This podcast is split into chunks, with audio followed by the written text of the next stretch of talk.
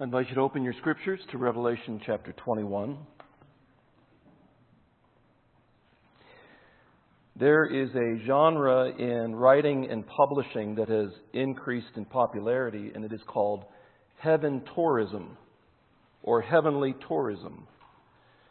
Uh, for instance, Don Piper, not John Piper, but Don Piper, wrote a book, 90 Minutes in Heaven.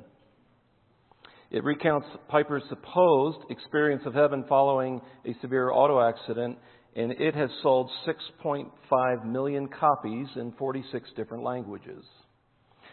Another work titled Heaven is for Real is taken from an account of a child named Colton who was four years old at the time of his purported visit to heaven. Uh, others have recorded their own out of body experiences. Doctors who have been former skeptics of the afterlife who were explaining everything away medically uh, after having experienced their own out of the body experience now says that everyone, without exception, will go to a place of unimaginable light and peace, even though universal reconciliation is nowhere taught in the Scripture. Lifeway Christian Resources, many of you are familiar with them, has stopped selling all quote, experiential testimonies about heaven. And the reason they made that decision is they considered a 2014 statement by the Southern Baptist Convention. It was a resolution that said the sufficiency of Scripture regarding the afterlife is enough. Perhaps more popular and one that we would remember is a book written by a boy named Alex. Uh, Alex Malarkey was almost killed in a car accident in 2004 in Ohio and he was only six years old. Two months after being in the coma, he woke up to find himself paralyzed from the neck down. He and his father, Kevin, a Christian therapist, wrote The Boy Who Came Back from Heaven, a remarkable account of miracles, angels, and life beyond this world. Amazon, still today, if you research that book, um, describes the book this way. In 2004, Kevin Malarkey and his six year old son Alex suffered a horrific car accident. The impact from the crash paralyzed Alex, and medically speaking, it was unlikely that he could survive. Quote, I think that Alex has gone to be with Jesus, a friend told the stricken dad.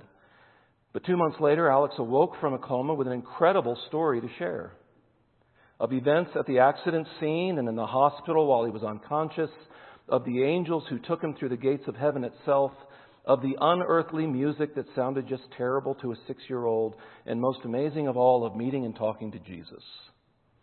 The boy who, I just found this yesterday, the boy who came back from heaven is the New York Times best selling true story of an ordinary boy's most extraordinary journey. As you see heaven and earth through Alex's eyes, You'll come away with new insights on miracles, life beyond this world, and the power of a father's love. That book has sold more than a million copies. Theological drift happens when we place experience as our highest authority.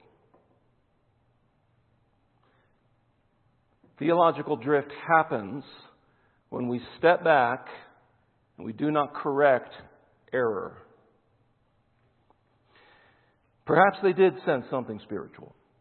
Perhaps they did see a great light. Perhaps they did experience peace. Can I remind us what the Apostle Paul said in 2 Corinthians 11? Paul said, And what I am doing, I will continue to do. Now we're, dropping right down in the middle of a thought. In order to undermine the claim of those who would like to claim that in their boasted mission they work on the same terms as we do. For such men are false apostles, deceitful workmen, disguising themselves as apostles of Christ. And no wonder, for even Satan disguises himself as an angel of light. So it is no surprise if his servants also disguise themselves as servants of righteousness. Their end will correspond to their deeds. The Apostle Paul also warns in Galatians, he said this There are some who trouble you and want to distort the gospel of Christ. But even if we or an angel from heaven should preach to you a gospel contrary to the one we preach to you, let him be accursed. As we have said before, so now I say again if, any was, if anyone is preaching to you a gospel contrary to the one you received, let him be accursed. Other than God, Paul, Paul chooses the two most authoritative voices that people would, would be tempted to listen to, and that is an apostle and, and angels. And he says, even if they come with a different gospel, let them be accursed. That word accursed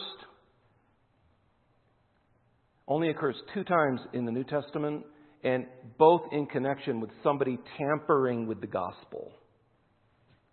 Eugene Peterson rightly observes this. He says, quote, New heaven and new earth is usually reduced to heaven and then completely misunderstood. The frequency with which St. John's vision of heaven is bloated by make believe into an anti biblical fantasy is one of the wonders of the world. Thankfully, when Alex Malarkey turned 16 years old, and was convicted by the Holy Spirit.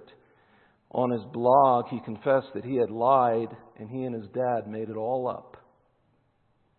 He says, quote, I did not die. I did not go to heaven. You know, the only extended description that we have of heaven is found here in Revelation chapter 21 and chapters 22. And as we trust in God's Word, this is how God speaks to us through His Word. And as we trust God and His Word, these glimpses should be enough for us. It doesn't mean we don't have interesting discussions. It doesn't mean we don't sort of, you know, tease that out a little bit and say, well, what if? And can you imagine if, you know, just imagine if that could be. That's different than saying, I went on a heavenly tourism trip and I've come back to write a book. Okay? So there, there is room for speculation don't make it as authoritative as God's Word. Have you ever considered that perhaps the new heaven and the new earth and the, and the new heavenly city are of such a different kind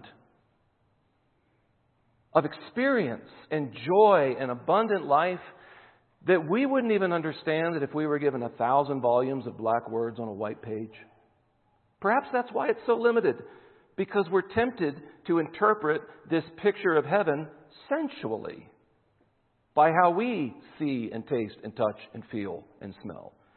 When heaven is going to be a totally different kind of experience. Here's what we saw last week. First, John saw something, the basic vision in chapter 21, verses 1 and 2. He sees, now remember this, we don't reduce these all down to just heaven. He saw what? John sees something, he sees a new heaven a new earth and a new a new holy city Jerusalem. This does not seem to be a remodel or new addition. It seems to be something new. That does not mean that this globe that we are on cannot be purged by fire and have a totally new creation that is now the earth, the heaven, and New Jerusalem. Um, we just we aren't giving those facts. Okay, that's not in the text. Can we keep saying that with Revelation? That's just not in the text. So we don't know. Could it be? It could be. Could it not be? It could not be. Right? We don't know. What we do know is that it, there's a new earth, a new heaven, and a new Jerusalem. And it does say in verse 1 the first heaven and the first earth had passed away. Second, John not only sees something, he hears something. What does he hear? A loud voice comes from the throne and confirms the vision that John just saw. And we see a picture of God's presence and His glory, and there are certain things that cannot coexist in the presence of God, in the face of His glory. And remember, we saw this last week. What are some of those things that cannot coexist with God's presence and glory? Tears, for which I'm very thankful. Death. Death shall be no more. The lingering effects of death. Neither shall there be mourning, nor crying, nor pain any more. Yesterday, seven of us traveled to Thornton to celebrate and rejoice in the life of Donna Sturts. Phil and Donna have been regular attenders here and have joined here with us on many occasions. She suffered with cancer and went to be with the Lord. And yesterday, again, as a reminder of seeing the grief and the mourning and the pain I'm reminded of this incredible, beautiful picture in Revelation chapter 21 that these things, death and the effects of death, will be gone forever. That leads us to our text this morning. And something happens here that is noteworthy because there are so few occasions when it does, and it's God speaks directly. It's not just a voice from the throne. Look at chapter 21, verse 5. And he who was seated on the throne said, This is unmistakable identity. Direct communication from Yahweh that is ratifying this new heaven and new earth and new Jerusalem. He's not only ratifying the content of chapter 21, 1 to 4, but it seems like he is endorsing and ratifying the visions of the entire book because they all point to this vision, this final vision. God makes three statements. That's the entire sermon this morning. I know, it sounds short, right? Just three statements. God makes three statements. The first two statements are in verse 5, and the third spans verses 7 and 8. The first of these three is a statement of what God is doing. The second is a command to write and sort of an offer.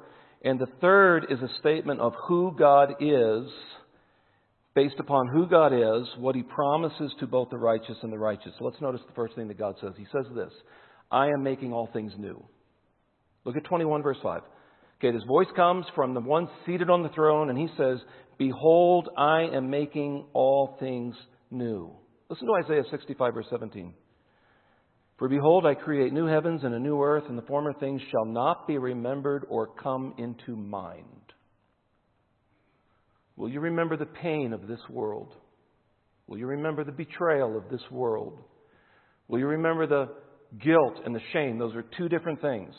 Will you remember the guilt and the shame of this world? Will you be haunted by failures into eternity? The former things shall not be remembered or come to mind. Folks, that's good news. Why? Because it's new. Behold, he says, he's ratifying what he just said in the first four verses. Behold, I'm making all things new. Have you ever noticed that carpet is noticeably, new carpet is noticeably new? Yeah. And how really good, deep, clean carpet isn't? Like when you walk into somebody's house and there's new carpet, you're just like, there's new carpet in here, isn't there? Right? From, from a single sense, you can tell. You know, and they didn't buy the Yankee Candle new carpet smell. I mean, there's something, there's something distinguishable about new carpet. And then you feel it and you're like, that's plushy. I don't even know if that's a word. That's plushy, right? It's new. It smells new. It feels new. It looks new. But you can have our carpet totally deep cleaned like really well. And underneath, you've got that dog stain pet odor in the pad. That's not new.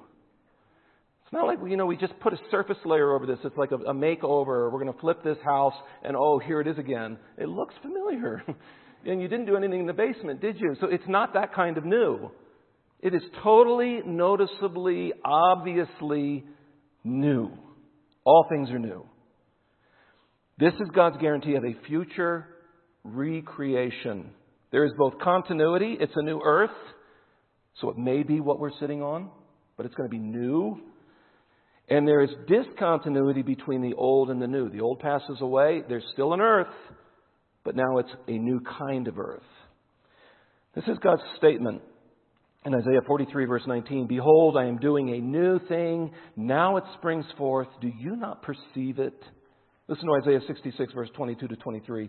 For as the new heavens and the new earth that I make shall remain before me, says the Lord, so shall your offspring and your name remain. From new moon to new moon and from Sabbath to Sabbath, all flesh shall come to worship before me, desires the Lord.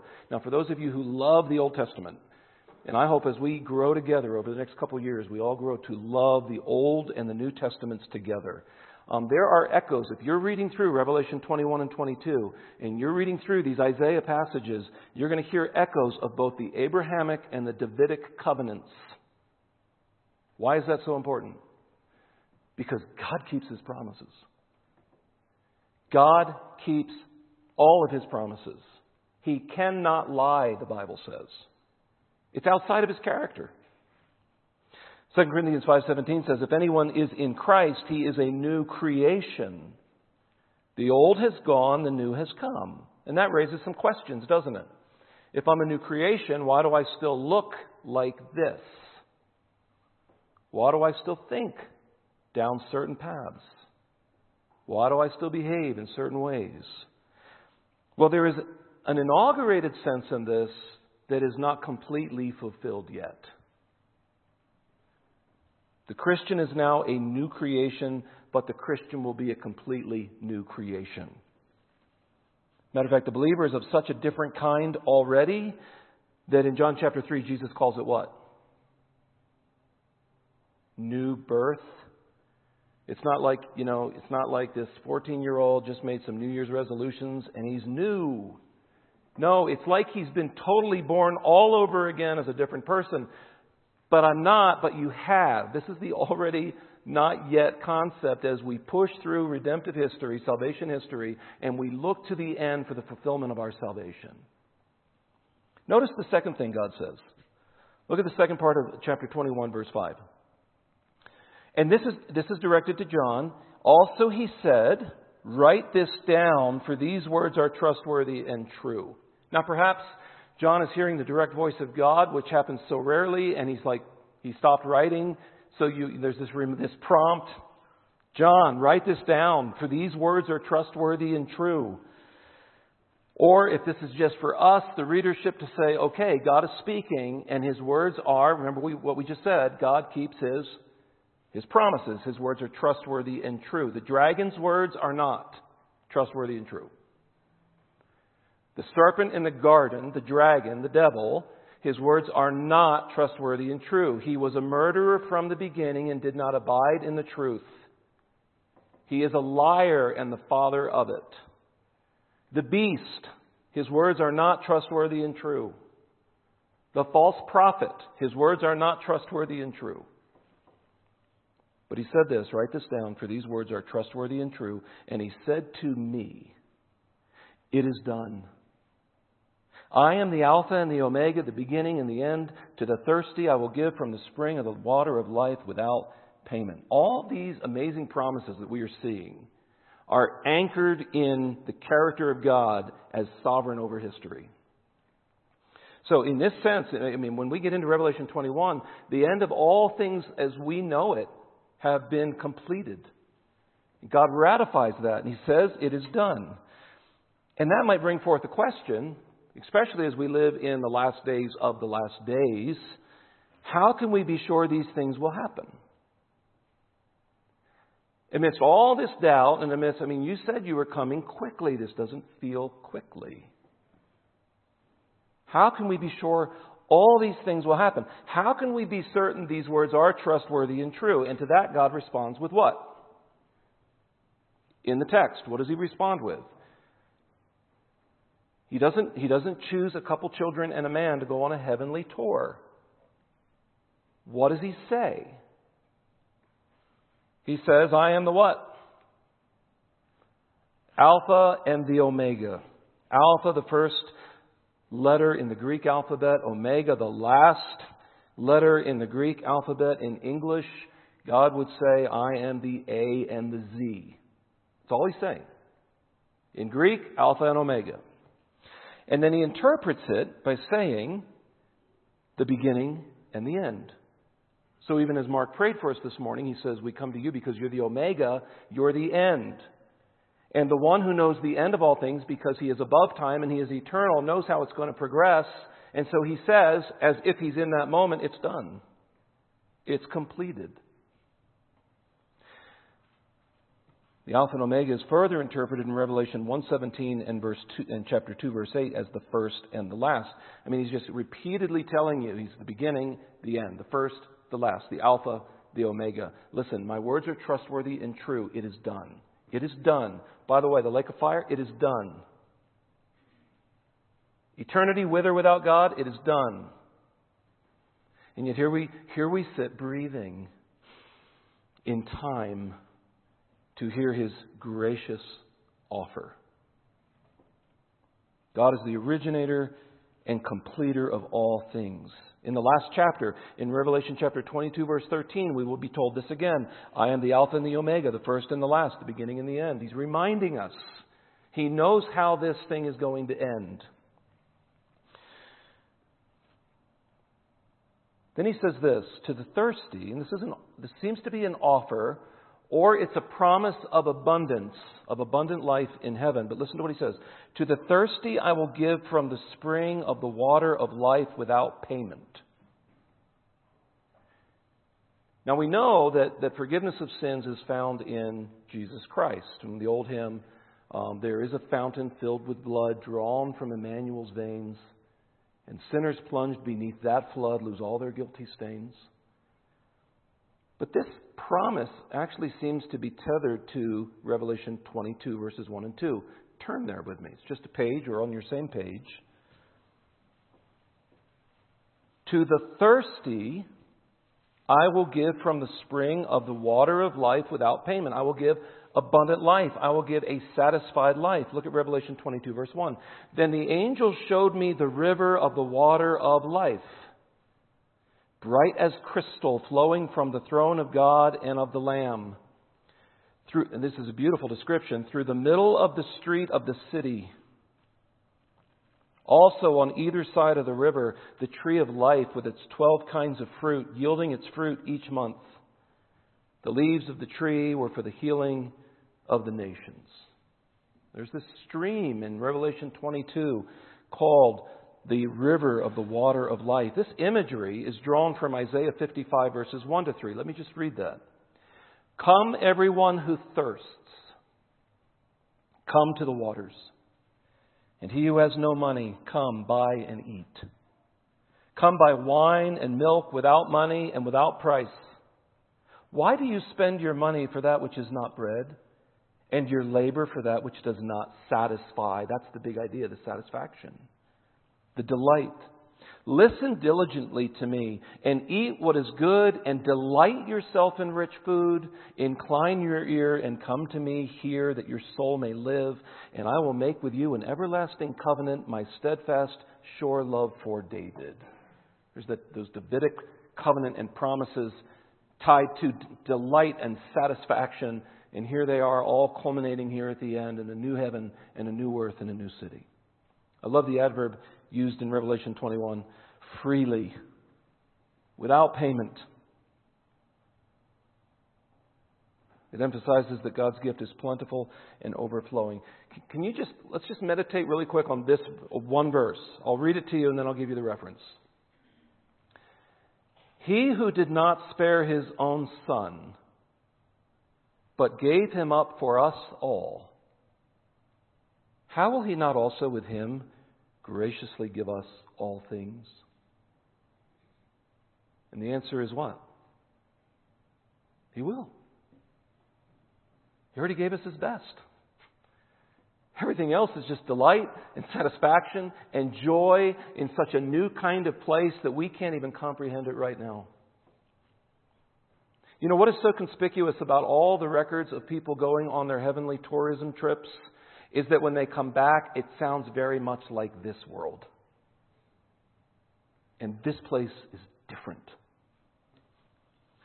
But you know, not everyone will have access to the water of life. Not everyone will see that, that, that river flowing down. And it seems like on both sides, the tree of life that brings forth 12 different kinds of fruits. I don't know if it's a different fruit every month. I don't even know if there are months in heaven. There is a, a concept of time that's recorded here. But this incredible, do you know not everybody's going to see that? And so this passage ends with a challenge to overcome. Look at verses 7 and 8, Revelation 21. And this is a challenge to the readers, that's us, to recognize the difference between those who are faithful and those who are not, to discern whether someone is a conqueror or whether someone is a coward. And this is, these are the final two verses we'll consider this morning. The one who conquers will have this heritage. Okay, what heritage? Is he talking about access to the river of life? Maybe. Is he talking about that, that beautiful place in paradise? Maybe. But listen to what he says. We'll have this heritage. I will be his God, and he will be my son. But as for the cowardly, the faithless, the detestable, as for murderers, the sexually immoral, sorcerers, idolaters, and all liars, their portion will be in the lake that burns with fire and sulfur, which is the second death. Here's the promise The one who conquers will have this heritage. And I will be his God, and he will be my son. Interesting. The one who conquers. What does that, what does that bring to memory, hopefully? That is a phrase that, that is repeated in every letter to the churches in Revelation chapters 2 and 3. By the way, when, when it talks about conquering, it's not something we rolled our sleeves up and did. Right? We have to recall 1 Corinthians 15:57. Thanks be to God who gives us the victory through our Lord Jesus Christ. But without much comment, let me just read to you this portion of the of the of Jesus' response to all seven churches, to the church at Ephesus. To the one who conquers, I will grant to eat of the tree of life which is in the paradise of God. To the church at Smyrna, the one who conquers will not be hurt by the second death, which our text addresses this morning in verse 8.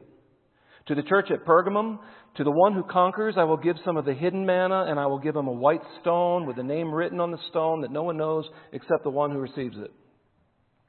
To the church at Thyatira, the one who conquers and who keeps my works until the end, to him I will give authority over the nations, and he will rule them with a rod of iron, as with earthen pots are broken, in, as when earthen pots are broken in pieces, even as I myself have received authority from my Father, and I will give him the morning star. Here's to the church at Sardis. The one who conquers will be clothed thus in white garments, and I will never blot his name out of the book of life. I will confess his name before my Father and before his angels. To the church at Philadelphia, the one who conquers, I will make him a pillar in the temple of my God. Never shall he go out of it. And I will write on him the name of my God and the name of the city of my God, the new Jerusalem, which comes down from my God out of heaven, and my own new name. See, we considered that all the way back in Revelation chapter 3. Now we're seeing it again at the end, and it's given to the one who conquers. Now, the idea of being a pillar, not very attractive, so there's, you know, there's figurative language here, like, I want to be a pillar in heaven. I'm sure I do by what this means. You'll have to go back to the Revelation 3 sermon, okay? It doesn't mean that you're this sort of this concrete support structure, but it does communicate strength and support. And it does communicate something in the New Jerusalem. To the church at Laodicea, the one who conquers, I will grant him to sit with me on my throne as I also conquered and sat down with my Father on his throne. Those are amazing statements. And yet, perhaps the greatest blessing is found in our text this morning in Revelation 21, verse 7, where God Himself says, I will be His God, and He will be my Son. Now, listen. I don't fully understand what it means to get hidden manna or a white stone with a name on it that only I'm going to know about, or the morning star, or to be a pillar. I may not get those images. But I know, as a son and a father, what a relationship between a father and a child looks like. And he just said, To those who conquer, I will be his God and he will be my son. When I see my children after being gone for a while, or like our recent trip to Panama City Beach, Florida to visit Josh, there is a response of warmth and excitement, love, and the joy of just being together. There's something about a parent-child relationship when, when, it is, when it is lived rightly before God. Let me put it that way. For instance, I love you, and I can look out and I can call you by name. I can you know, see Lance, you know, I just go through and I see, you know, other different names. I saw Terry, and, you know, over here I see Art and Kat, and I love you. But then, but there's a difference when I see Isaiah. And that's not a fake smile, that's just, he's my son. So I love you, and God loves you, but that's my boy. God says, I will be his God and he will be my son. And here's what's frightening if you're not part of the family, you don't get to go to paradise. That's not an incentive. There's an incentive enough that God loves you and sent His Son to die for you. But of all those things, I mean, do I? I don't. You know, in my mind, I don't need a rock with a name on it. I don't need manna. I don't think. And I don't need to be a pillar in the temple. Somebody else can have that. If it's you know, if, if it's special, they. But I want to be a son. I want to hear him say, I am your God and you are my son. Don't miss that here towards the end. But there's another side to relationship. And that is to relate to God not as a conquering son in Christ, but as one who is described by the book's most prolific sins, who is outside of Christ. All these promises culminate in a warning, and that's where we'll land this morning. Here's the warning. But as for the cowardly, this is probably those who love comfort and fear persecution more than they love and trust God. Cowards also betray others when their safety is threatened. As for the faithless, unbelief describes the basic sin that led the nations to reject God. As Grant Osborne explains, they rejected God's overtures to bring them to repentance. They made a choice. We sang that. How sweet and awesome in this place. While others made a wretched choice. Detestable, vile, or abominable acts of shame that are not allowed in the New Jerusalem. Murderers, that's a broad designation for all those who, who take life unjustly, but specifically, Revelation is probably calling out those who have killed the saints where a particularly telling example is found in Revelation 11, verse 9, where they kill these two witnesses and they don't give them the honor of burying them, and they actually launch off into celebration and exchanging gifts over their dead bodies. Then he calls out the sexually immoral, which is often linked with idolatry due to the frequent practice of ritual prostitution in the Greco Roman religion. And, and it is a contrast between the sexually unfaithful worldlings contrasted with the sexual purity of Christ's bride. Sorcerers, magic arts were a pervasive aspect of first century religion. It promised power, but it also deceived. This is how the devil and the beast and the false prophets operate. Idolaters, one of the primary themes of the book, and a key aspect of the false religion introduced by the beast. Liars, the direct antithesis to God and Christ. Um, if you just look at verse 5, God is trustworthy and true, but all liars will have their place. By the way, we may be sitting here and thinking, I've done, I've done some of these. Okay? The question is, are you in Christ? Do you have the righteousness of Christ?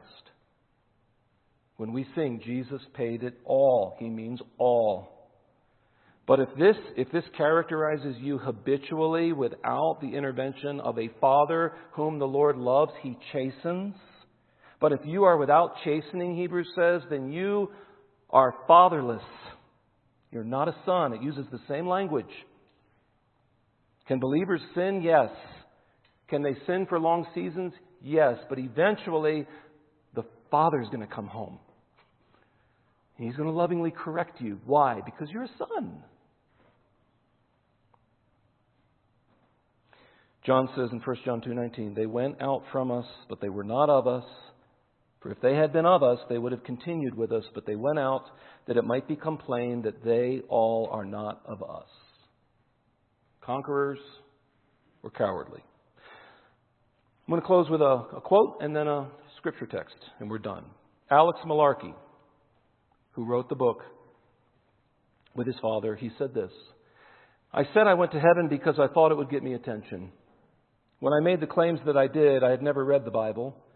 People have profited from lies and continue to. They should read the Bible, which is enough. The Bible is the only source of truth. Anything written by man cannot be infallible. It is only through repentance of your sins and a belief in Jesus as the Son of God who died for your sins, even though he committed none of his own, so that you can be forgiven. May you learn of heaven outside of what is written in the Bible, not by reading a work of man, I want the whole world to know that the Bible is sufficient. John, in one of his smaller letters, says this I write to you not because you do not know the truth, but because you know it, and because no lie is of the truth. Who is the liar but he who denies that Jesus is the Christ? This is the Antichrist who denies the Father and the Son. No one who denies the Son has the Father. Whoever con- confesses the Son has the Father also. Let what you heard from the beginning abide in you. If what you heard from the beginning abides in you, then you too will abide in the Son and in the Father. And this is the promise that He made to us eternal life. Are you in the Son? Have you trusted the Son? Have you called out to the Son for saving? Praise the Lord. Not by works of righteousness which we have done but according to his mercy, he saves us. Let's pray.